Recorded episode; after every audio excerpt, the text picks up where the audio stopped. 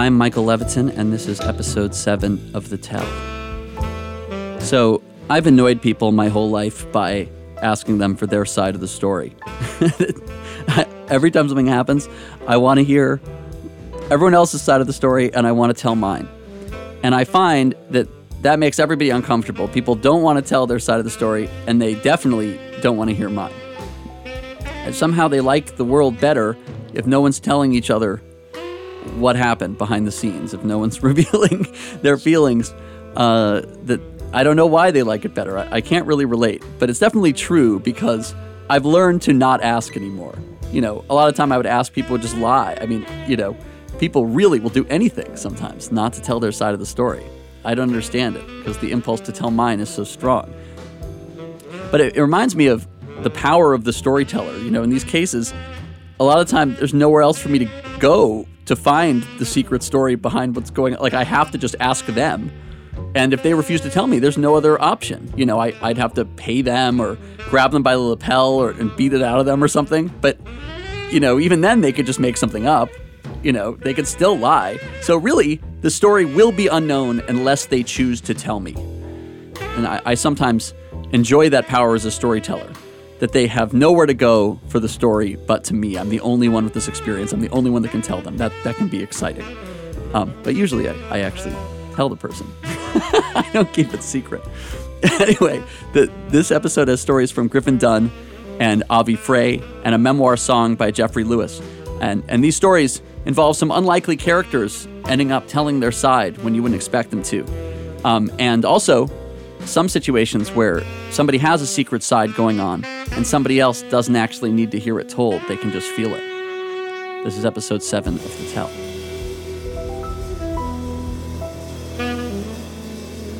It's London. I'm, I'm, I'm like 22 years old. It's the first time I've ever been in a movie where I have a lead. Uh, the movie's called American Werewolf in London. And a little picture called American Werewolf and and I'm uh, and it was the greatest time I ever had shooting it. And and these like studio heads and and the director and you know when you have a lead in a movie, I mean I was like working at Radio City Music Hall. I was a fucking waiter at Beefsteak Charlie's just months earlier. They're all going, "Oh my God, you're going to be such a huge fucking star off this. This is going to be huge for you. It's going to be so huge." And I remembered before this movie, like a year before, my next door neighbor was Christopher Reeve, and he was a um, theater actor at the time. He had a little patio, and he was on the phone, and I was through my window, and I'm even envious of his patio. Um, and he's on the phone, he's going, okay, yeah. All right, well, I'll, I'll, I'll come right over. Okay. And I'm looking through the window, and he looks at me and goes, that was my agent. I went, yeah. He goes, I just got the part of Superman. and I said to him, Well, I'll, I'll be right over. I mean, you know, he said, Come on down, sign the contracts. He says, I'll be right over. He goes, How are you going to get here? He goes, I'm going to take a subway. And the agent just said to me, Well, enjoy that subway ride because that'll be the last one you'll be ever to take. And I thought, Wow, that sounds fantastic and horrible. Um, so now I'm thinking about this some years later. And so I'm thinking, well, what I'm going to do, since I'm going to be, when I get back to the States and everything, I'm going to be this huge fucking star. Um, I think I'm going to take a vacation. And, um, you know, even my agent, at the time I had an agent, you know, like a little mailroom guy from the Melanie Schmendrick agency, um, just going, You're not going to leave me when you become famous, are you? And I said, Of course not. And of course I would. But um, so I decide, I, I, know exactly what I'm going to do. Because across the street from my flat, uh, where, the, where the studio put me up, was a travel agency. And in the window of this travel agency was this poster, this like yellowed by the sun poster of the most beautiful beach I ever saw in my life. And it said, Welcome to Ceylon. So on the last day of shooting, I went into that travel agency and I went, I want a ticket to Ceylon. and they went, Where is Ceylon? I said, It's in your window. And he went, No, that's For 40 years, they've been called Sri Lanka. That's just an old poster. I said, I don't give a shit. I want to go there. So I get a post. I get I, I, I get a ticket, and I'm leaving the next day. I go to a bookstore. I get everything I can read about about Sri Lanka. And what I learned on my flight, it's like a little teardrop of an island, you know, south of uh, the southernmost point of India. And it's also emerging into a civil war, which the travel agency did not mention.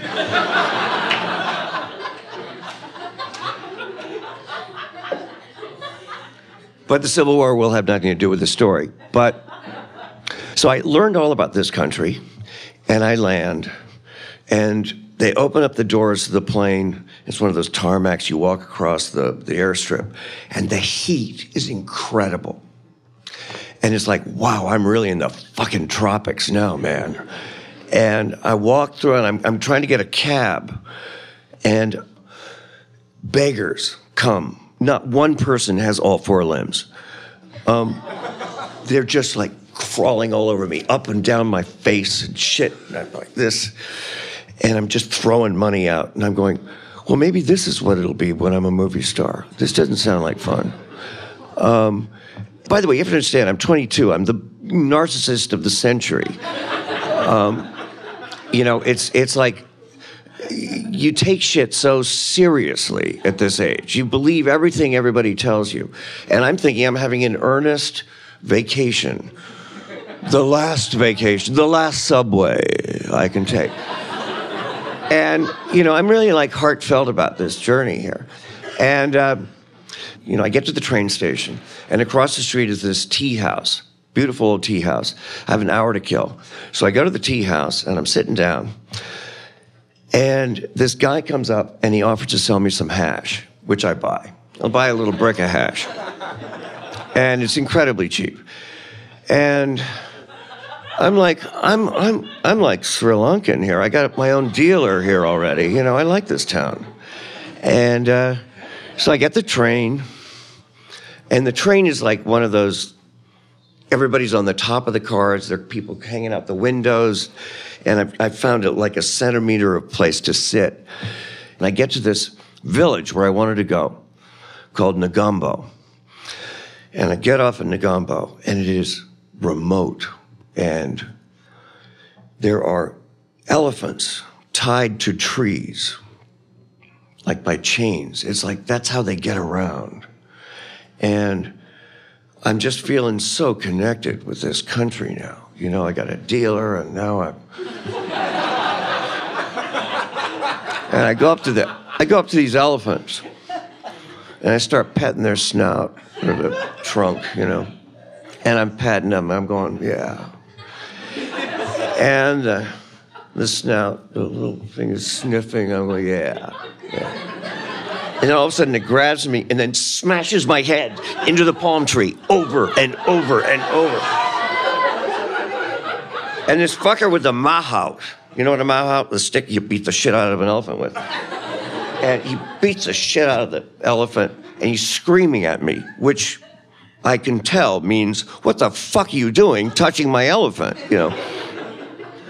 So I have these bumps, which I carry for the rest of my trip in, in Sri Lanka.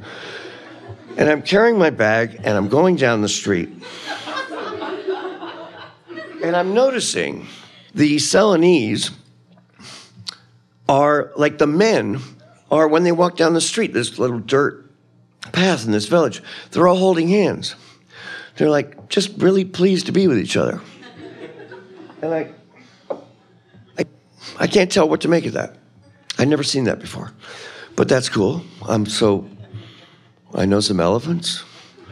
I'm like, totally down. And I, and I get to a boarding house, and the, uh, the owners of the boarding house are called Mr. and Mrs. Preet. They're two jolly, very chubby, lovely, funny, sweet people.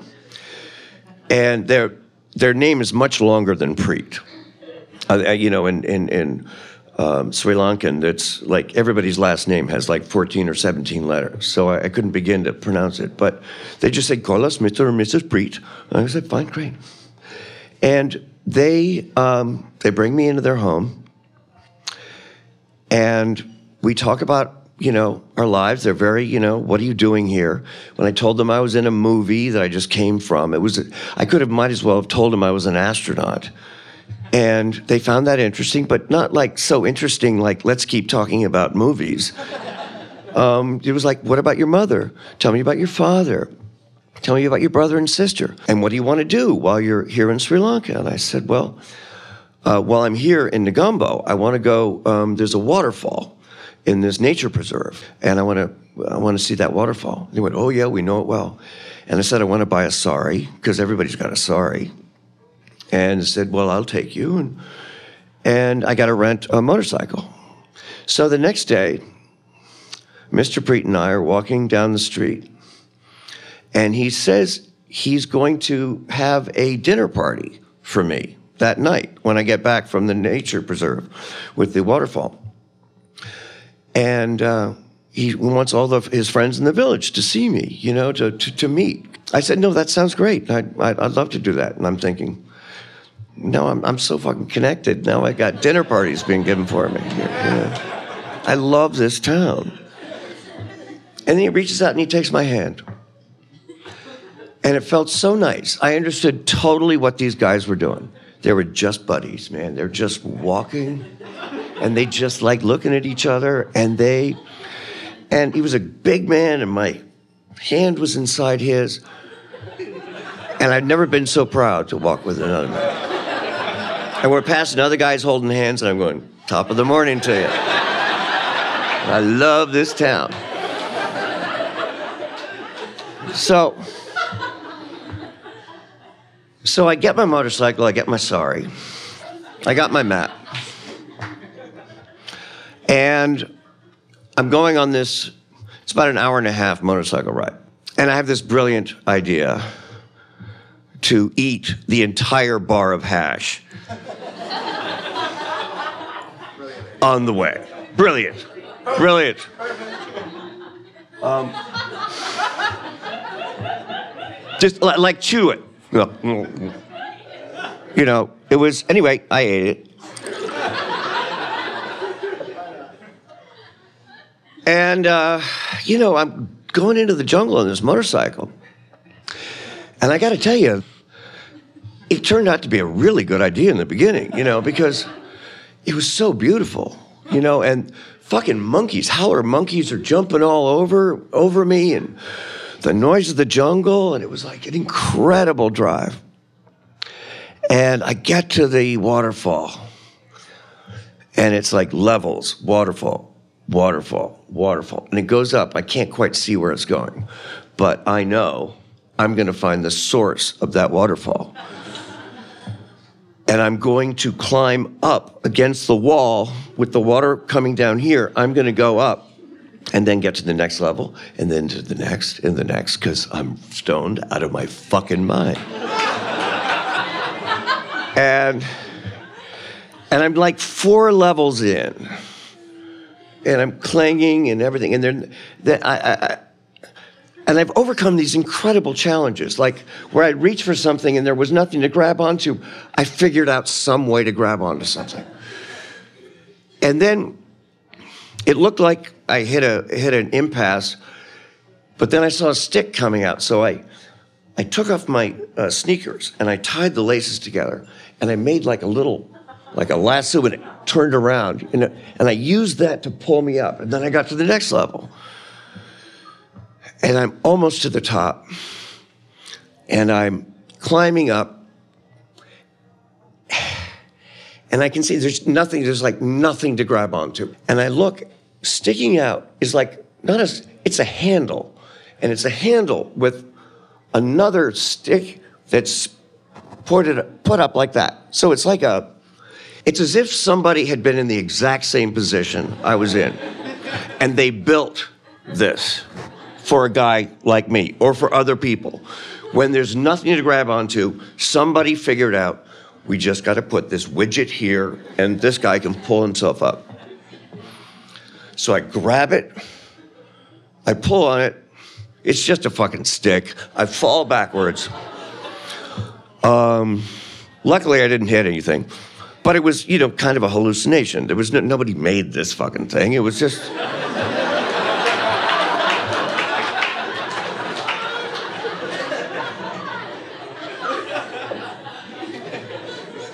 Uh, but luckily, you know, I lost my shoes. and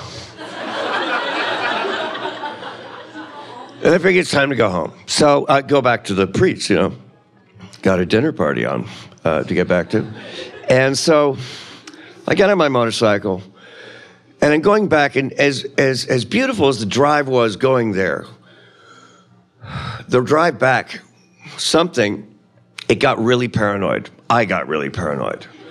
Suddenly, the monkeys were Tamil tigers ready to kidnap me and cut off my fucking head. And it was just like really scary. And I got really paranoid, and it was really dark.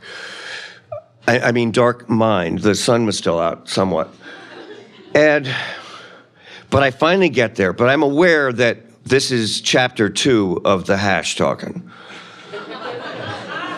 Um, and it was coming back for payback. You know, it was like, you love that walk so much? Watch where we're going now. And so I get there, and when I get to the, the Preet's house, I see that there's like a dinner party going on, and I'm too dark and paranoid. I'm like, I sneak around. I can't, I can't deal with it. I sneak into my room. I don't want to see them. And I'm in my, my room, and the window is open. And I start thinking about what I'm going back to. Like when I go, I think about that movie I made, and I think, oh my God, you were so terrible in this movie. Oh, you're so humiliating. Oh no. Or you were so, no, now you're going to be, and again, this is narcissism plus hash, okay? Just so we're going. But real, real like depression. Like, you know, and it's like, you know, I, I think probably other people who get hit with this shit at 22, like Lindsay Lohan, probably take hash and think about this shit. I don't know, but um, but I am like having a truly like. Where is my life going? This is a nightmare. I'm so embarrassed of this movie. I'm so, I don't want to be a star. I mean, I'm like uh, wigged out. So, and I'm looking out this window and it's just sheer darkness. I'm thinking about, I don't want to go back. I, I don't want to go back to New York. I don't want to see my friends. I don't know. And I'm looking at the darkness of this, like where I could go. And as I'm about to look over, the door to my room flies open, and it's Mr. and Mrs. Preet and all their dinner guests. And they go, Griffin, Griffin, Griffin, these are our guests, these are, and I go, Get the fuck out of my room! Get the fuck out! And I lose my shit.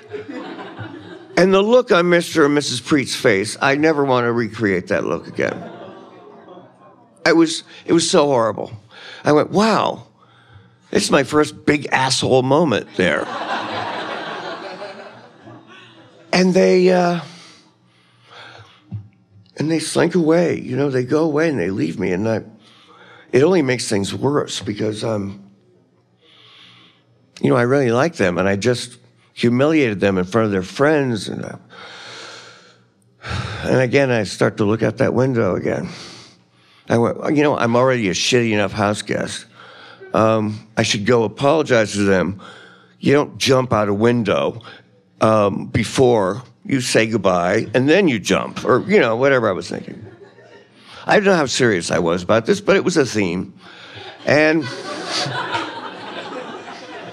so I realized before I do anything drastic, the proper house guest thing to do is to apologize to my host. So I go and I open up the door, and at the bottom on the floor is a tray. And it's a tray of all different bowls, different size bowls of different food. And there was like naan and and and tandoori and rice and there was lentils and I picked it up and I brought it to the bed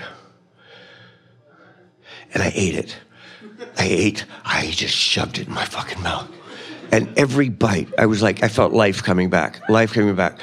Like it was just I'm cleaning out one bowl with some nan, and then I go on to the next, and you eat with your hands, fingers anyway, and everything. I got it all over my fucking face, and it's the best food I ever tasted in my whole life, and it's so good. I start to laugh.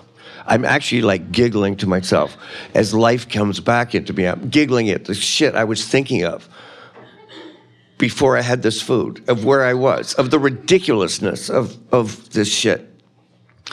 And uh, so I'm, I, the, the bowls are cleaned out. They're just, and I'm going to take them back to the preets in the kitchen. And I go to the window, which I'm about to close, and the moon is broken through a cloud. And I look out, and all this time I've been on the first floor. Uh, so that was really never a big danger anyway. Um, and I take the tray and I go into the kitchen, and they're just sitting there. And they're looking at me. And I just said, I'm, I'm so sorry, Mr. and Mrs. Breed. I'm so sorry. I was so rude. That was so selfish. But this meal, it saved me. It saved me. You, I can't thank you enough. And they said, Well, you seem a little sad, so maybe some food might be good for you. I said, Oh, it so was. And uh, I left. Uh, uh, next day, I continued my journey. I stayed uh, in Sri Lanka, you know, traveled around. I've rarely thought about anything that wasn't 10 feet in front of me. I thought about what was 10 feet in front of me was a tea plantation or a funeral pyre or cows crossing a street. I didn't think about anything in the distance that I had no control over. And uh, yeah, the movie came out, and you know, they come and go. That's what movies do. Um, so I don't even remember the details of that, but what I remember is that meal of Mr. and Mrs. Preetz. Yeah.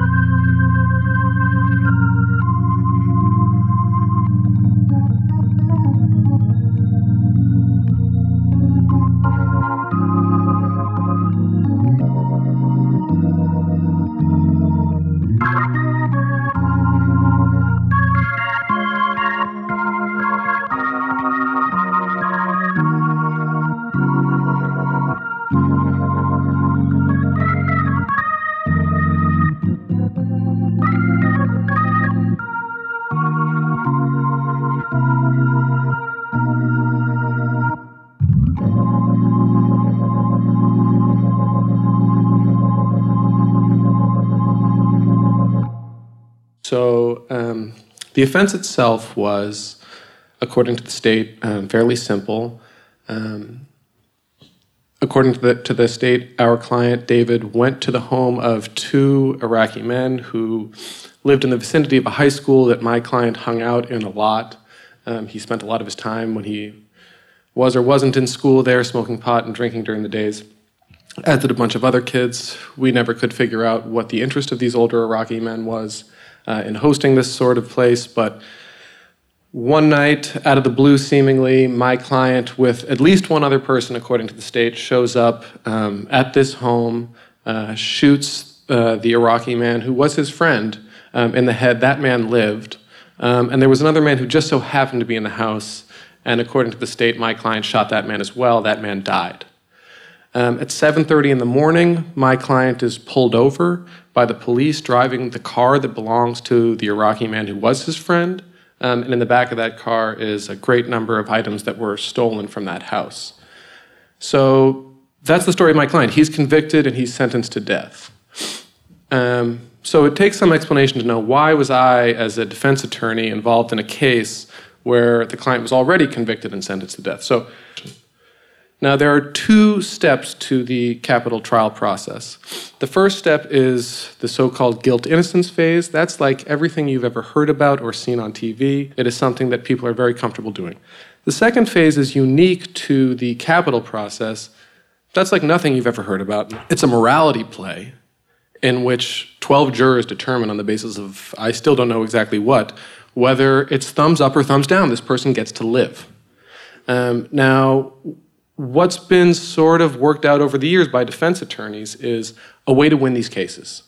And the way that you win these cases is that you very subtly put on the case for determinism over free will. And let me explain what I mean.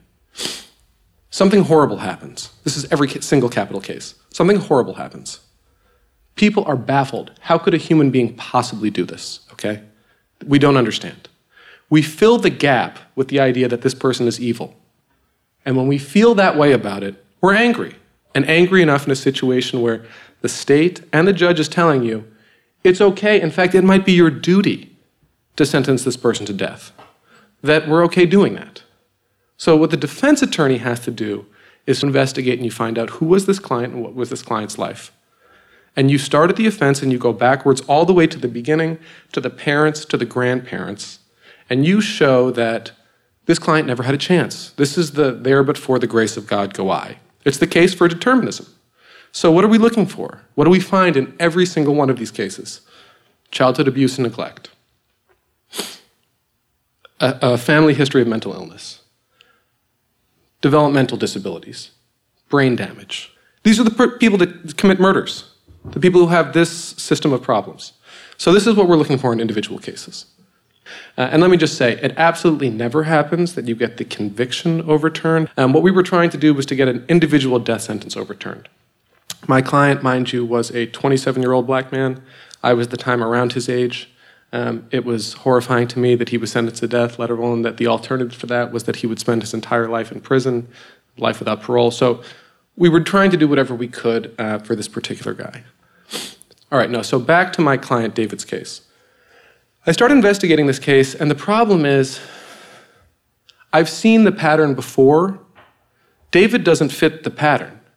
David is a sweetheart who, while he was certainly raised in conditions of uh, neglect, he doesn't have what makes sense to me as the propensity to commit a, a killing. I've seen enough of these cases by this point, and I've read enough to know it's a terrible thing to kill a person. Most people just, it, it would be the worst thing that happened to them in the course of their lives.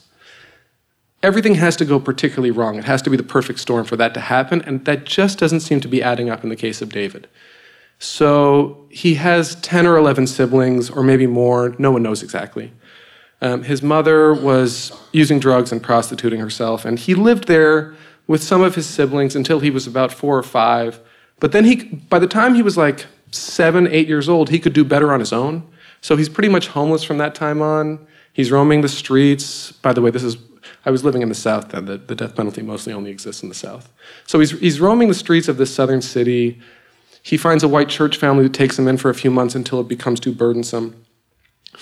Then he goes somewhere else. He's with neighbors, and people report about him. Every we talked to all these people over the course of many months of investigation. They all report the same thing. He's the sweetest kid. He's extremely soft. He smells. He's, he seems malnourished. He doesn't have clothes.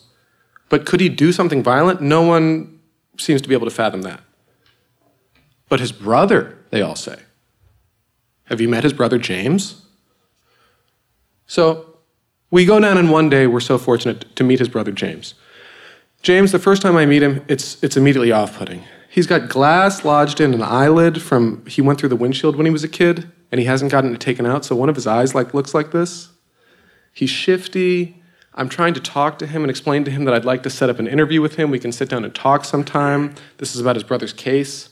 He won't make eye contact with me. He's sort of shuffling around. He seems at some points to be muttering. Um, it was an unnerving experience. He seemed like an unstable person. He does sign for us uh, his uh, release of his records. The information that comes back seems much more like the prototypical client I'm used to having. This guy's been in and out of juvie, many violent offenses, many sexually violent offenses. He's also apparently been di- diagnosed with schizophrenic or schizophrenoid symptoms, disorder, etc. It seems much more typical. So then we start the fact investigation. What, what was going on the night of the offense? We talk to James, the brother's girlfriend. She tells us, oh, it's the strangest thing. James came home at 7 o'clock, which is, by the way, half an hour before my client is arrested. And uh, he says to me, I was only with my brother for a short while. I don't know where he was earlier in the night. I was with other people. But she, he doesn't give any alibi for where that might have been. So it becomes clear to me that we need to sit down and talk to James. And let, let me say one other thing about this. I'm having suspicions, obviously, as I'm making clear that his brother is the one who's responsible for this offense. But I should note that as a, a matter of law, it's not clear that that would have mattered to our client. It might be the case that if my client showed up that night knowing that his brother was there with a gun, he would have a guilty enough state of mind for purposes of the law that we wouldn't be able to get the death penalty removed. He would have accomplice liability. He certainly could have had felony murder liability. And also, I'm against the death penalty, period. I don't give a shit. I'm not trying to swap out my client for his brother. That doesn't make me feel good. But nonetheless, I'm, I'm thinking to myself and I'm talking to my team, and we're saying, let's just first find out what happened. And let's talk to the brother who everyone says was around when he was growing up, and let's see what we can find out. The problem is the brother disappeared. The brother has a handful of kids by a handful of different women in cities all across the South and everywhere else. And he's extremely transient. He's hard to keep a hold of. The case is building on. It's been many months that we've been investigating. And then we find out okay, we've got a trial date and we still haven't had a sit down with James. Then I, I look on Facebook and I see that there's a woman who pops up who's friends with a number of the people who were involved in this case, but I've never heard of before. She lives in West Virginia. I sent her a message saying, I'm investigating this case. Is there any chance you know this guy? I'm looking for his brother, James.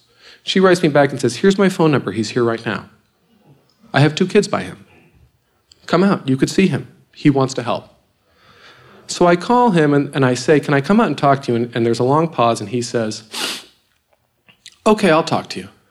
I'm not sure how long I'll be here, but if you can get here soon, I'll give you whatever time I have. So right away, I get in a car and I drive. This is many hundreds of miles, and I go stay in some horrible holler in, in some murder motel in West Virginia. And, and I'm dressed like this, by the way. This is, I don't know, my wife called it a bit of uh, method acting. Um, I don't know where I come up with the idea that that this is what a, a field investigator looks like. It just seemed sufficiently neutral. It sort of hid my own personality and so for five days, I meet with him and I talk to him in West Virginia. I pick him up every day, and we go to some diner. It was actually ex- excellent, and uh, and we talk for several hours. This happens for five days in a row. On the first day, he tells me about his life growing up with his brother. Um, and it's everything that I had heard from other people. James is tough, David is soft. James, who's like 14 months older than his brother, is always having to defend him, is always getting in fights for him, is always beating people up for him. David is getting picked on. On the second day, we talk about what their life was like in terms of their family, what they witnessed, their neighborhood. This was a rough neighborhood. Um, they witnessed a lot of violence. It's all starting to click together for me that this is the sort of circumstance in which a person could be sort of uh, acclimatized to violence, in which it might have happened, but I'm still not seeing enough to make it make sense for me and for us to make a compelling pitch on behalf of our client. Um, on the third day, um, James starts talking to me about his voices, the voices that he hears. Um, and he's very candid about this. He hears three distinct voices. He's heard them since he was about 16. Um, two of the voices are homicidal. One of the voices um, is sort of paranoid. And he tells me about the things that they compel him to do and tell him to do. And he says to me in ways that are more or less vague that he sometimes listens to them, but he sometimes has techniques that he developed to put them off. And we talk about has he spoken to professionals? Has he been given medication? He's been in juvie. What came of all that? Well, the medication makes him sluggish, it makes him gain weight, it makes him less attractive to people, he doesn't feel like himself. So he tries to fight the voices as best he can with more or less success, and he sort of leaves it at that. So I call the rest of my team, um, the legal team, and I say, This is feeling to me like it's confirming what we thought, but I don't know where to go with that. And the team says, well, let's see first what we can get from him in terms of abuse, in terms of our client. Maybe we can find out something more. Um, and then they leave it up to me if you feel like it, if you feel comfortable. Ask him about the offense and see what comes of it. So on the fourth day, we talk about sexual abuse. Um, and I lead into it by saying, you know, I'm sorry to have to bring this up. Um, what you tell me doesn't mean that you have to talk about it on the stand. You don't have to testify to this. Um, and I apologize that the way that our legal system works, I have to get you to confess like your innermost secrets to me and maybe to the public in order to beg for your brother's life. But I'm not responsible for any of that, and I'm just trying to play within the system to do what I can. Are you willing to tell me what you might know about sexual abuse in your family? And he says, Yes. Didn't my brother tell you? And I said, No. He says he has no memory of anything like that. And he says, So from the time I was five until the time I was like eight or nine, which means that my client um, was four until seven or eight, we were living with mom and we had a brother, a half brother, who was 17, and he came and he stayed with us on the weekends. And every Friday night and every Saturday night for three to four years, he came into our room and he raped us both. And he says, I, I, I can't believe that my brother didn't tell you this, but I can remember so distinctly waiting every night um, and not being able to fall asleep, and the door would rattle, and I would wonder, um, is this going to be the night that he doesn't come? But he always came. And I remember so distinctly um, that my brother and I, one, one Friday, walking home, found a rusty nail in the road. And we were so excited and we planned that we were going to use this rusty nail when he came in that night we were going to kill him. But we were so small, and when he came in, I did reach for the nail, but he took it from me, and it didn't make any difference. So, in the perverse world of someone who represents somebody who's convicted of a capital offense, hearing that the worst imaginable thing has happened to your client, and forgive me for saying this, is good news. Because it means that you might be able to put this evidence forward for the first time, and someone will say, My God, this is why this happened, and maybe then you can save your client's life. So I called the rest of my team, and although people were mortified to hear that this has happened to someone who we now have been representing for some time and care about, people thought we had a chance for the first time that we might get this guy off death row, that we had something that we could go to court with. So the fifth day, I go back and I meet with James yet again. And most of the day we're bullshitting because I'm, I'm feeling cowardly and I don't want to talk about the offense. And then I think, I mean, it's getting so close. I can already tell, like, I'm counting down the hours until, like, how long it'll take me to drive home. I'll get home to my wife, like, it's been a hell of a week. And I think, what the fuck? So I say, look, we've got some rapport by this point. You can tell me whatever you want. I want to ask you about the night of the offense. I can't promise you that I can help you legally if you tell me something um, and we decide to try and use it in court. I can tell you, I think, that the state government is incredibly lazy, and that even if you tell me that you did this, they'll probably say that you're a liar just to keep the conviction they have against your brother. But I can't promise that. So here's my opinion this seems like something that you did. It just doesn't seem like your brother you seem like the sort of person who's had the life, who has the history of violence, who has the history of mental illness, and no judgment involved. I don't see your brother doing this, but I can see you doing it so much more easily.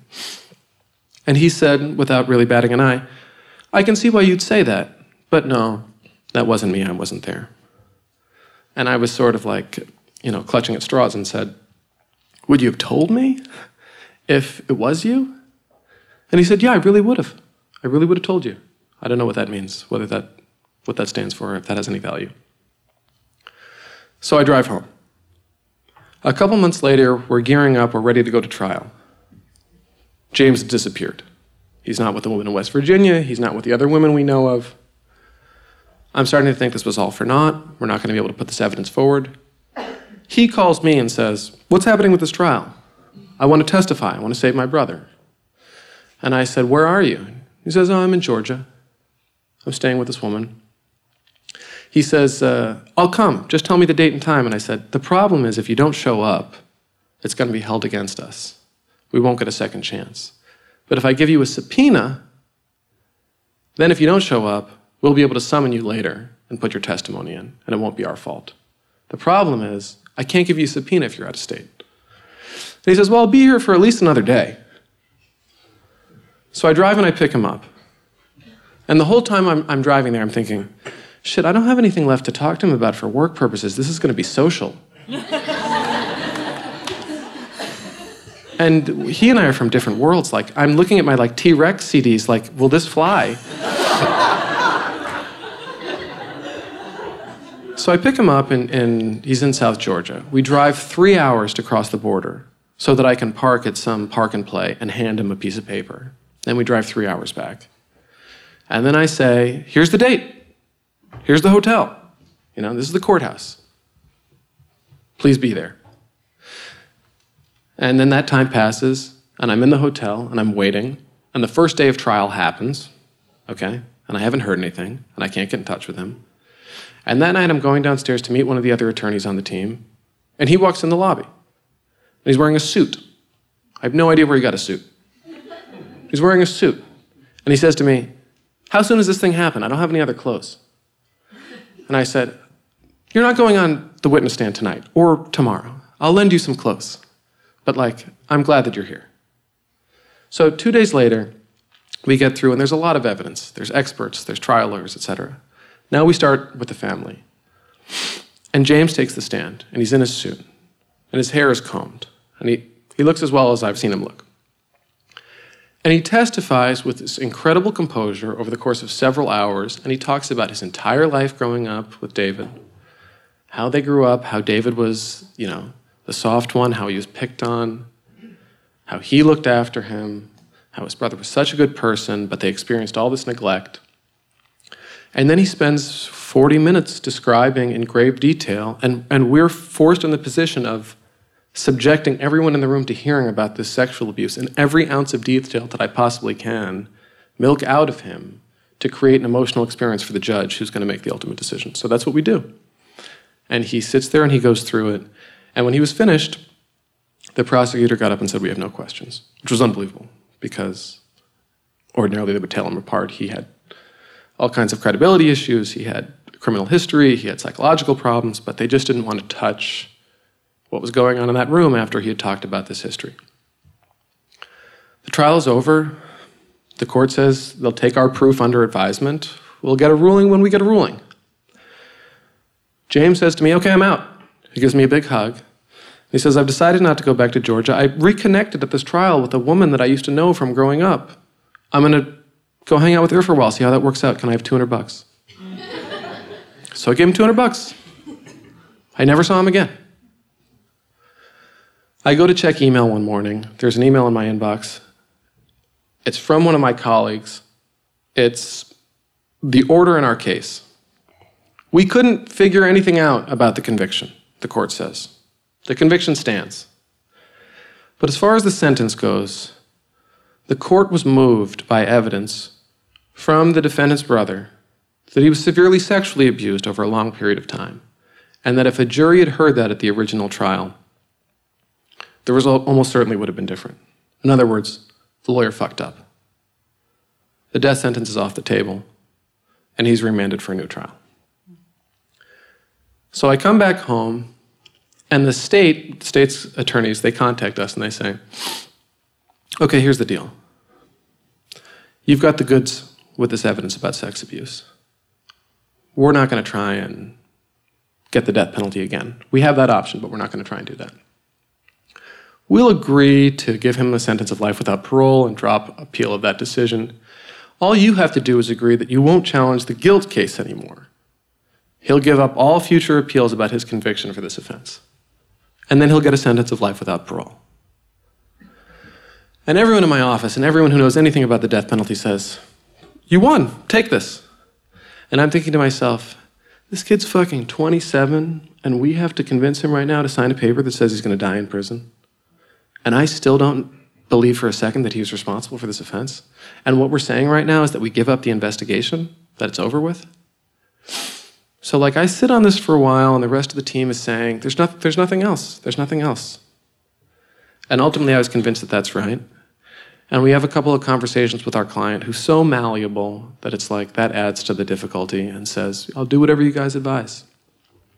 So we advise him, you should take this plea. So he does and his sentence is set aside. He's resentenced to life without parole, but his conviction holds forever. So where I'm left with at the end of the story is his brother James, who was sort of always at the centerpiece of this for me. Did he commit this offense and just refuse to cop to it and maybe get away with it and let his brother sort of sit in prison for the rest of his life for it? Maybe. I don't really know. But did he also sort of do something heroic? And that was really everything in his power to save his brother's life? I think so too.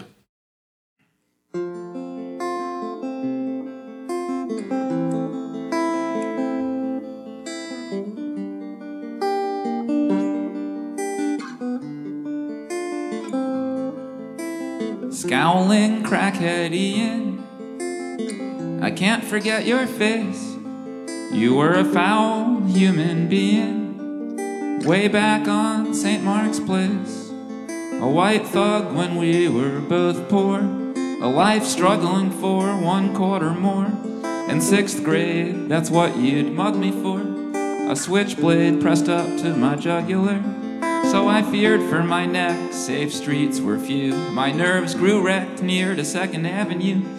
I soon learned how to steer clear of a crook or a crew, and now I'm still here. And look, so are you. Forever you've been crackhead Ian. It was your kid nickname if we spoke it. You were an insane human being, whether you ever did or didn't really smoke it.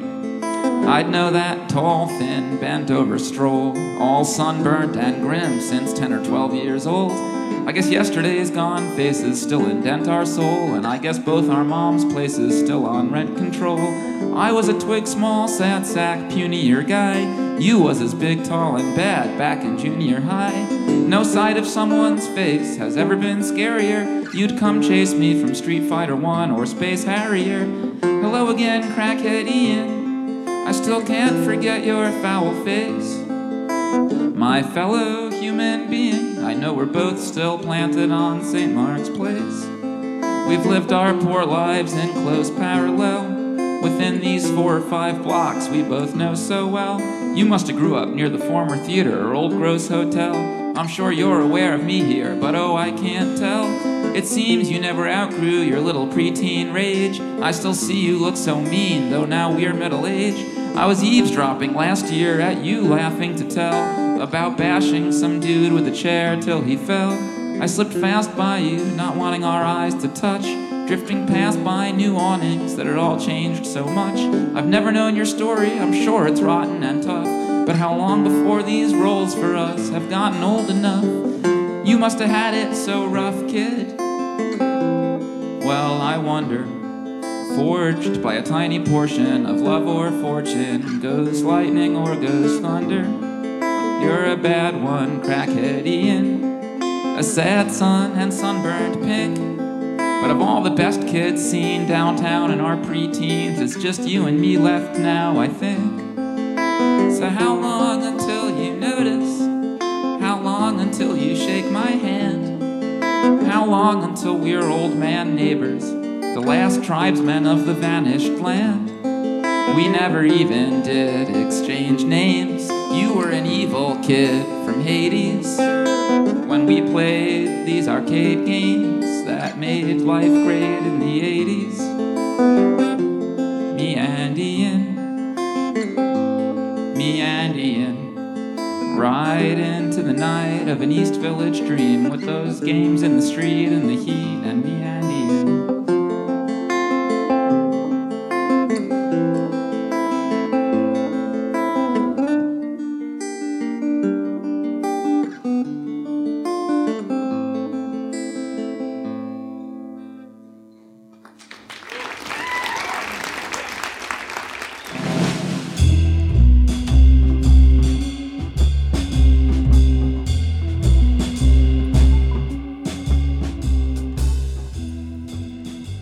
That was Jeffrey Lewis with a live performance of his memoir song, Scowling Crackhead Ian, one of my favorite songs ever. uh, before that, in the episode, first story was by Griffin Dunne, the actor, writer, producer, director. Uh, I just rewatched After Hours. That's my favorite role of his, the Martin Scorsese movie. Uh, he's so amazing in that, kills me. Um, then you had a story from Avi Frey, uh, and that story really breaks me up. You know, more than a lot of tell stories, the idea of this character, James, who's lived this brutal life and through this ridiculous, horrible circumstance, ends up having a reason to tell his story and having people to listen to him. You know, think of all the people who never tell their story, and you you don't even know if uh, if James really felt like he was able to tell his whole story. It sounds like he had more stuff he couldn't tell anyway. It just really breaks me up that that story. So that was Avi Frey, and uh, so I want to thank. As always, Natalia Schween for co producing the Tell live series and Gabriel Galvin for co producing the podcast. Uh, the next installment at the Jane Hotel Ballroom is Sunday, April 23rd. If you want to see this stuff in person, you can go to thetellstories.com. All the details are there. You can sign up for the mailing list. And this episode's version of the Tell theme song, written by a fool, features Matt Botter playing the melody on bari sax, Ian Underwood on bass, John Coward on organ, and Chris Egan on drums.